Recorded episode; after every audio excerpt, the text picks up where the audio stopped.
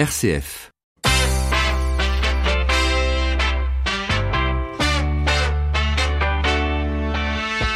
12h30, 13h, ça fait du bien.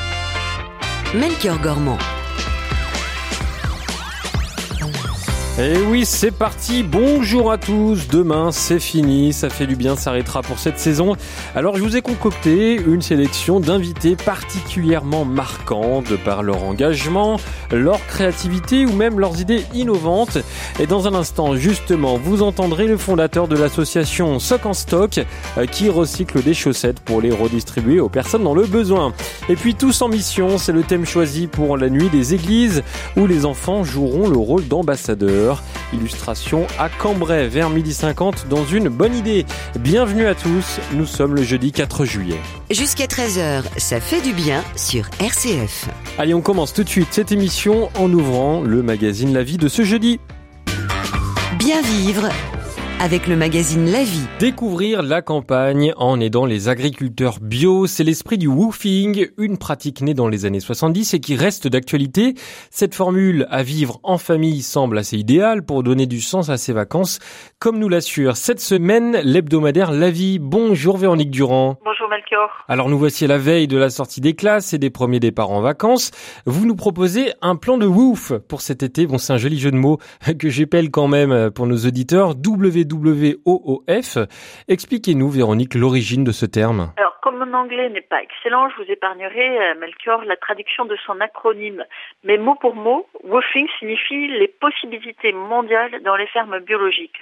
Traduit autrement, il s'agit d'un réseau international créé dans les années 70 en Angleterre pour permettre à des citadins de partager le quotidien des paysans qui pratiquent et défendent l'agriculture biologique. Alors on lit que c'est une école de la vie au grand air, c'est-à-dire Alors ce type de séjour à la ferme permet aux enfants comme aux grands de renouer avec la terre et avec les pratiques du monde paysan. Et selon les fermes qui accueillent, chacun peut participer à des tâches quotidiennes, du jardinage, arrosage, épandage, poules à nourrir, pain à fabriquer. Ainsi, on renoue avec des savoir-faire artisanaux qui ont une saveur authentique, plus nature et naturelle. Et dans ce cadre, même les grands ados apprécient aussi de se mettre la main à la pâte. Alors Véronique, le fondateur de l'association Terre d'avenir partage son enthousiasme dans ce reportage. Euh, Pourquoi, selon lui, les Français se tournent-ils vers cette forme de vacances? Alors, je crois qu'à travers le woofing, notamment, ou ce type de séjour passé à la ferme, il observe une envie très présente chez certains citadins d'aller au cœur d'un territoire rural, de s'imprégner d'un mode de vie tourné vers l'essentiel et la nature, et de prendre soin de notre terre. Et la tendance à consommer de plus en plus de bio va dans ce sens. Ces réseaux représentent un mouvement fort humainement, basé aussi sur la solidarité et le partage. Il s'agit d'un réseau euh, présent en France et dans le monde. Véronique, euh, concrètement, comment peut-on le rejoindre? Alors, vous versez à l'association une cotisation de 30 euros par famille et vous réservez votre séjour sur une plateforme.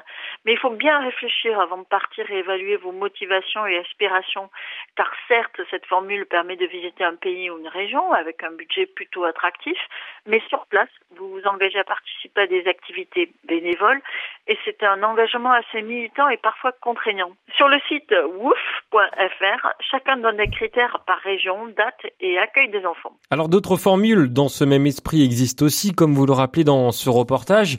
Auriez-vous quelques exemples? Alors nous mentionnons le réseau militant Accueil Paysan ou Bienvenue à la ferme ou encore la start-up Oh la vache qui sont d'autres formules de location en rural sous forme de volontariat aussi. Eh bien voilà, volontaire pour donner un coup de main aux agriculteurs bio. Voilà un bon plan pour vos prochaines vacances. Et vous, Véronique, vous êtes toujours volontaire pour nous parler d'initiatives qui font du bien.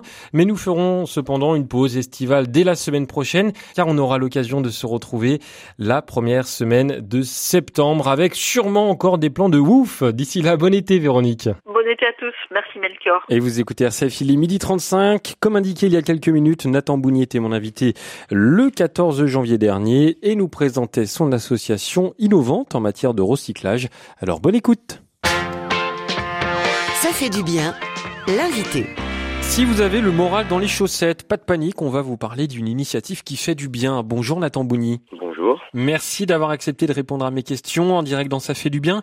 Vous êtes le cofondateur de Sock en Stock, une association née à Lille qui, a pour objectif de récupérer des chaussettes. Pourquoi et comment? C'est ce que nous allons voir ensemble.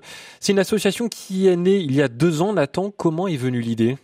Alors euh, bon, l'idée elle est venue assez assez simplement. On a on a fondé cette association à, à deux. On est un, un, jeune couple et en fait on en avait tous les deux un petit peu marre de conserver plein de chaussettes orphelines dans notre armoire. Je pense que beaucoup de gens doivent partager ce ras-le-bol. Euh, voilà, on les gardait euh, dans l'espoir secret de retrouver la, la petite sœur euh, le, un jour qu'elle réapparaisse. Et on a eu écho euh, de beaucoup d'associations qui recherchaient, euh, qui avaient besoin de chaussettes et plus généralement de sous-vêtements pour plein de publics différents. Et on se dit, ben mince alors, on a des chaussettes qui ne servent plus à rien. Des gens recherchent des chaussettes. Oui. Il suffit pas de, voilà, il suffit de pas grand chose pour mettre ça en relation. Hum. Et c'est en arrivant à Lille, hein, je crois que vraiment vous avez eu le déclic tous les deux de créer cette Oui. association. Oui, exactement. On, bon, on avait eu, euh, on habitait avant euh, dans une autre ville. On avait cette idée était, était née. Voilà, elle a commencé à, à on, on l'a laissé décanter et un jour on a déménagé à Lille et on s'est dit bon, on va essayer de voir ce qu'on peut faire exactement, comment mettre en relation cette offre et cette demande qui n'arrive pas à se rencontrer. Est-ce que vous étiez sensibles tous les deux au milieu associatif? Alors, on était sensibles, mais on était tout à fait étrangers au milieu associatif. hein. On avait tous les deux des petites expériences d'associations sportives, mais finalement, on n'y connaissait pas grand-chose, donc on a tout découvert euh, en lançant cette association. Alors, euh, vous l'avez dit, euh, Nathan, vous avez créé cette association avec votre compagne. Est-ce que vous avez réussi justement à séparer un petit peu les rôles dans cette association Sock en Stock? Alors oui, hein, bon, on travaille tous les deux. euh, bon, déjà, tous les deux, on a une activité professionnelle en, parallèle de cette association, donc on est obligé de se séparer les rôles. Euh, c'est vrai que euh, chacun a ses domaines de compétences, donc euh, voilà, moi je suis peut-être plus à l'aise sur euh, le développement du site internet, la communication, des choses comme ça. Euh, Léa, elle est beaucoup plus à l'aise. Léa, qui est la cofondatrice, ma Oui. compagne, est beaucoup plus à l'aise dans les recherches de partenariats, dans euh, voilà, la mise en place de partenariats un peu durables avec euh, soit des acteurs pour la distribution ou des acteurs pour la collecte de chaussettes. Voilà, on a bien réparti les rôles euh, au sein de cette association. Voilà, donc Sock en Stock qui permet de euh, récupérer des chaussettes, mais comment justement? Et puis quel type de chaussettes même, euh, Nathan?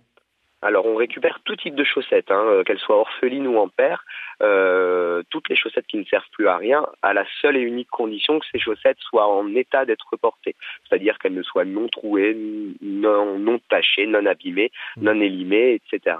Euh, mais euh, les chaussettes orphelines sont les bienvenues. On récupère toutes les tailles, euh, de la taille nouveau-né à la taille euh, à très grande taille, 47-50. Euh, voilà, on a une euh, quinzaine de points de collecte dans la métropole lilloise qui nous permettent de récupérer euh, toutes ces chaussettes. On reçoit aussi des colis au siège de l'association. Et ensuite, euh, on a tout un process euh, bien défini et bien établi qui nous permet de reconstituer des paires. ben Justement, on va en parler de ce process, hein, Nathan Bouni. Qu'est-ce que vous faites quand vous recevez des chaussettes? J'imagine, bon, vous avez la réponse, mais vous les lavez. Oui, c'est la première chose. On les lave, on les désinfecte, c'est très important pour nous. Euh, il suffit d'une chaussette dans le lot qui comporte, euh, voilà, un peu tachée, un peu abîmée, un peu euh, sale, et toutes les chaussettes peuvent être sales à leur tour. Donc on relave tout systématiquement à haute température. Ensuite, le premier, après avoir tout lavé, le pre- la première chose qu'on fait, c'est mettre de côté les chaussettes trouées, parce qu'on en reçoit malheureusement quand même. Et euh, ensuite, euh, les dimanches, avec euh, certains bénévoles, une, Oui. en général une dizaine de bénévoles, on reconstitue des paires. Voilà, donc c'est vraiment l'activité. C'est toutes les, les- toutes les deux semaines, vous en récupérez combien de, de paires environ euh, chaque Alors semaine? ça, c'est très variable. Hein. euh, parfois, on peut recevoir euh, 15 à 20 kilos par semaine. Parfois, Ah, c'est quand un peu même. plus. Oui. Ouais, ouais, ouais. Parfois, c'est un petit peu plus. C'est- très très variable. Ça dépend en fait des. On, on a des points de collecte qui Mm. se remplissent progressivement et parfois, voilà, on doit tout relever. Parfois, on reçoit des colis aussi. Parfois, on reçoit des colis de partenaires textiles qui nous envoient des invendus. Euh, voilà, et on fait des ateliers de tri une fois toutes les deux semaines. Nathan Bouni, vous êtes notre invité encore pendant quelques minutes. 12h30, 13h, ça fait du bien. Melchior Gormand. Donc voilà, des chaussettes solitaires deviennent solidaires. À qui allez-vous les redistribuer, ces chaussettes? Alors une fois qu'on les a retriés, donc ce qui, est important de, préciser ici, c'est qu'on ne reconstitue que des paires identiques. Euh, on tient vraiment à ce que ces chaussettes soient euh, identiques à, ou à, peu de choses près. Hein. Parfois, euh, quand on a une bande rouge qui est euh, un demi centimètre plus large qu'une autre bande rouge, euh, à l'unanimité, c'est toujours un vote qu'on fait avec les bénévoles. On n'accepte ou pas de, de reconstituer la paire. Et une fois qu'elles sont reconstituées, ces paires, soit on les distribue nous directement auprès de n'importe quel public qui nous en fait la demande, soit on passe par un réseau d'associations partenaires. On a aujourd'hui une trentaine d'associations partenaires. Et donc vous les redistribuez. La demande est assez forte oui, la demande est très très forte. Hein. Euh, euh, finalement, qu'on ait euh, beaucoup de moyens ou peu de moyens, on a besoin de changer de chaussettes tous les jours. Et on a une demande qui est énorme de la part de, des structures associatives et on couvre beaucoup de publics tout public. Nous, on n'est pas du tout regardant sur le public. La seule euh, contrainte qu'on fixe à nos partenaires, c'est de redistribuer ces paires gratuitement. Et combien de paires avez-vous pu recueillir depuis la création de euh, votre association euh, Soc en Stock? Alors depuis la création, euh, on ne sait pas exactement. On sait depuis septembre 2017. Euh, depuis décembre, euh, septembre 2017, on a vraiment mis en place un, un, un, tableau de bord qui nous permet de calculer ce qu'on fait. On sait qu'on a reconstitué à peu près 11 000 paires et qu'on en a distribué entre 10 000 et 10 500. Hmm. Oui, de quoi, de quoi quand même remonter le moral en, en, voyant tous ces beaux chiffres. Alors, nous sommes en janvier 2019. Nathan, quels sont les objectifs que vous êtes fixés pour Soc en Stock? Alors le principal objectif qu'on s'est fixé pour 2019, c'est euh, d'essaimer, d'apparaître un peu partout dans toutes les villes de France, euh, qui n'existent pas que, qui n'existe plus que Soc en Stock Lille, mais Soc en Stock euh, Strasbourg, Nantes, euh, Lyon, euh, Paris, euh, toutes les villes qui souhaiteraient faire partie de ce réseau. Aujourd'hui, on reçoit des chaussettes de toutes toutes les villes de France et on sait qu'il existe des besoins dans toutes les villes de France. On aimerait en 2019 être capable d'avoir des antennes, des relais dans, dans chacune des villes qui, hmm. qui, nous ont fait la, demande pour ne pas avoir à récupérer nous-mêmes toutes ces, toutes ces chaussettes qu'on redistribuerait après. Donc créer un vrai réseau euh, stock finalement. Exactement. Hmm. Est-ce que vous avez d'autres objectifs? Le deuxième objectif, que ce serait d'essayer d'identifier un modèle économique qui permettrait à l'association de, de fonctionner euh, de manière pérenne euh, et qui nous permettrait d'embaucher des gens. On aimerait pouvoir générer de l'emploi à partir de cette activité. Euh, mais aujourd'hui, la vraie question qui se pose, c'est le modèle économique, puisque nous n'avons pas de recettes, puisque nous, nous, ne faisons pas payer, payer les bénéficiaires. Voilà. Donc ben on réfléchit activement sur un modèle économique. Et c'était Nathan Bouni, le cofondateur de l'association Soc en Stock, qui était donc mon invité le 14 janvier dernier dans Ça fait du bien. Vous pouvez retrouver plus d'informations sur le site www.socenstock.fr. Vous écoutez RCF, il est midi 43, Ça fait du bien en direct jusqu'à 13h. À suivre un message de Véronique Fayet du Secours catholique Caritas France autour du sport. Et puis nous irons en voyage-voyage du côté de Cambrai à l'occasion de la neuvième nuit des églises. Merci pour votre écoute.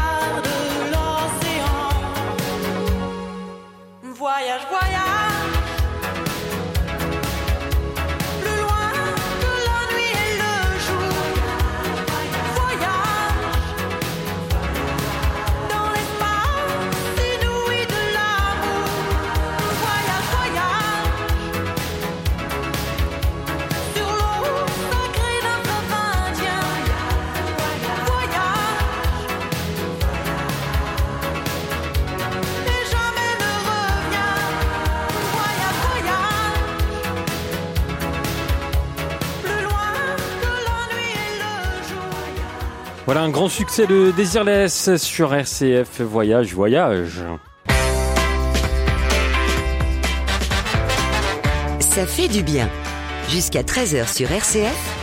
Melchior Gormand. Midi 47, ça fait du bien d'en parler avec Véronique Fayet, la présidente du Secours catholique Caritas France. La France, justement, vibre aux exploits des joueuses de la Coupe du Monde féminine de football. Et au Secours catholique aussi, vous misez sur le sport pour changer les mentalités. Oui, il y a quelques jours, le 8 juin précisément, c'était la Caritas Cup à Marseille, un tournoi de foot entre une dizaine d'équipes de Provence, sans oublier les Corses, bien présents aussi, et les équipes étaient mixtes, une révolution pour certains. Entre les matchs, des temps de réflexion en petits groupes pour faire connaissance, dire son histoire, car beaucoup sont migrants, parler de l'égalité homme-femme avant de la vivre sur le terrain. Voilà une jeunesse bien vivante et ouverte sur le monde. Et vous avez également des bénévoles qui accompagnent des personnes migrantes, et là aussi, il y a de bonnes nouvelles.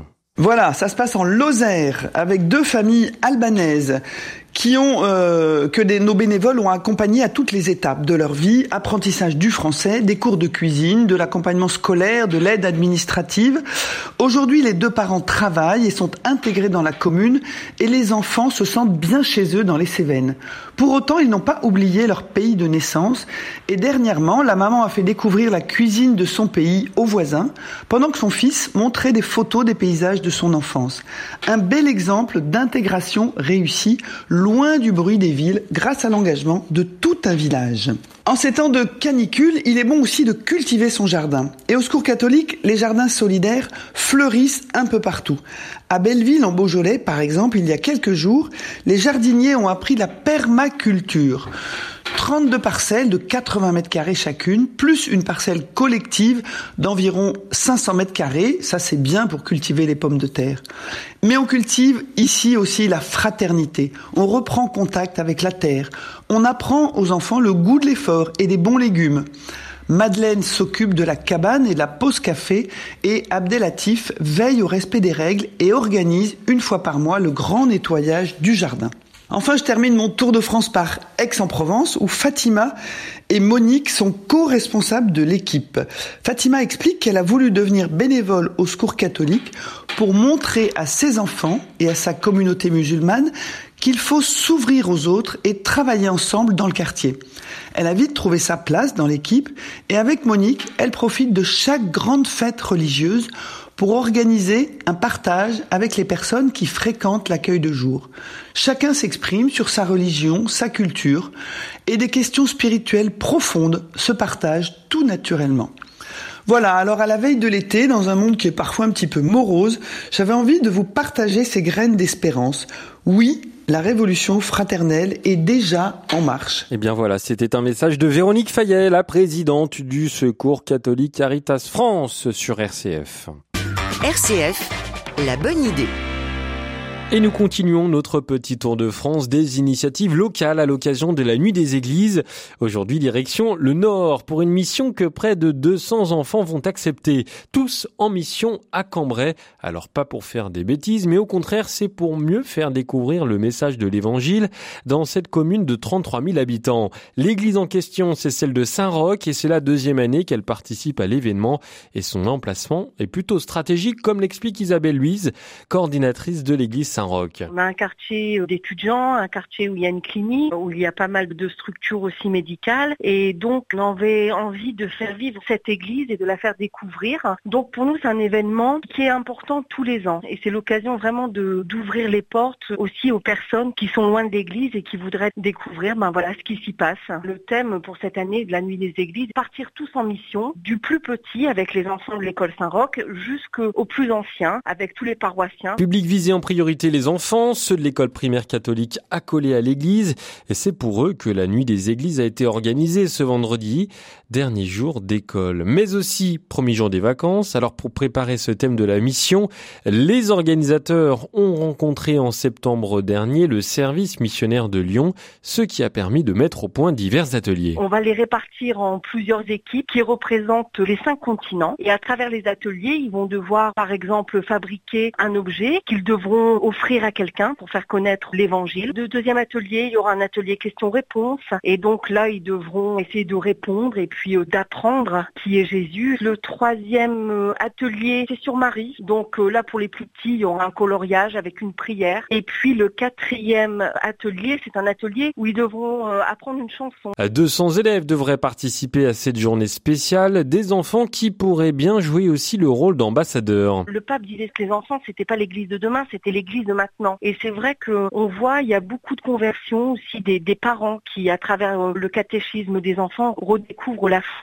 et, c'est très très beau de voir ces, conversions. Moi, je suis vraiment convaincue que les enfants ont un rôle d'évangélisation très important. Je suis toujours étonnée de voir comment ils s'impliquent et comment ça les intéresse hein, dès le plus jeune âge et comment ils peuvent arriver à, faire faire les choses aux parents, à, à, mobiliser leurs parents pour faire des choses pour l'Église. Atelier donc euh, toute cette journée demain de vendredi et ouverture de l'église Saint-Roch à Cambrai jusqu'à minuit pour les fidèles et pour les curieux.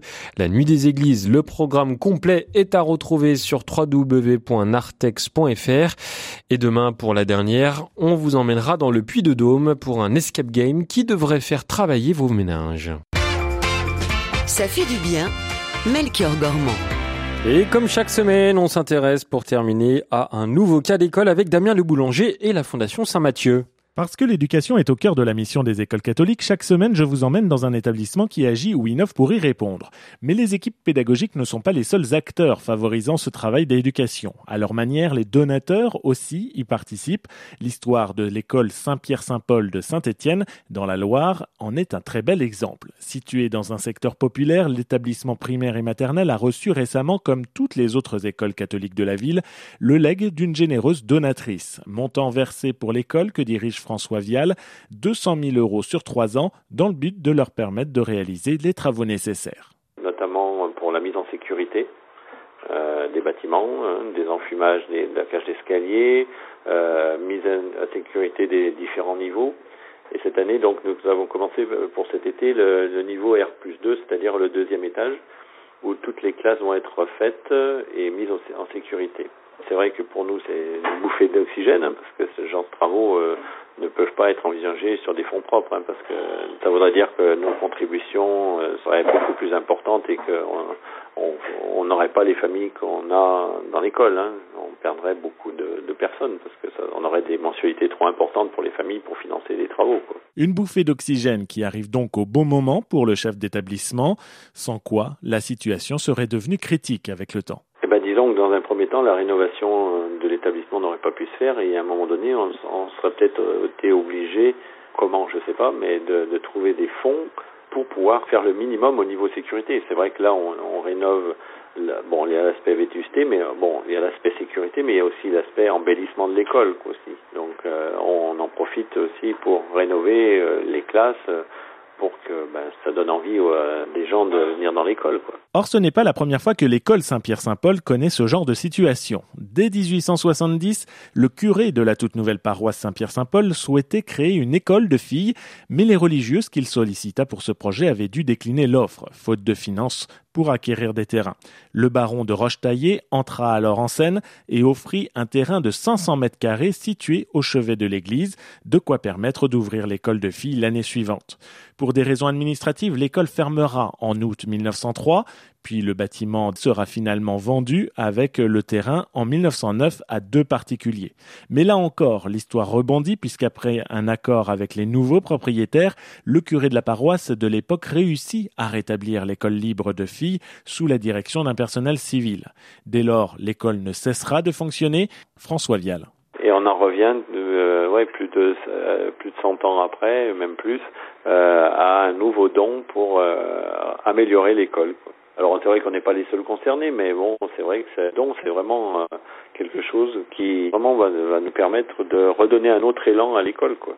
Un don qui aujourd'hui le touche. Bon, hein, mais c'est vrai que ça veut dire quelque part on veut aider aussi les petites écoles à se développer, puis qu'elles sont reconnues quand même, qu'on privilégie pas que les groupes scolaires. Voilà, on est quand même reconnu. Quoi. Les travaux ont débuté le 24 juin et se poursuivront tout l'été pour la première tranche. Les deuxième et troisième phases, elles, se concrétiseront durant les deux étés suivants. C'était Cas d'école en partenariat avec la Fondation Saint-Mathieu qui soutient les écoles catholiques. Retrouvez-la sur fondation-st-mathieu.org.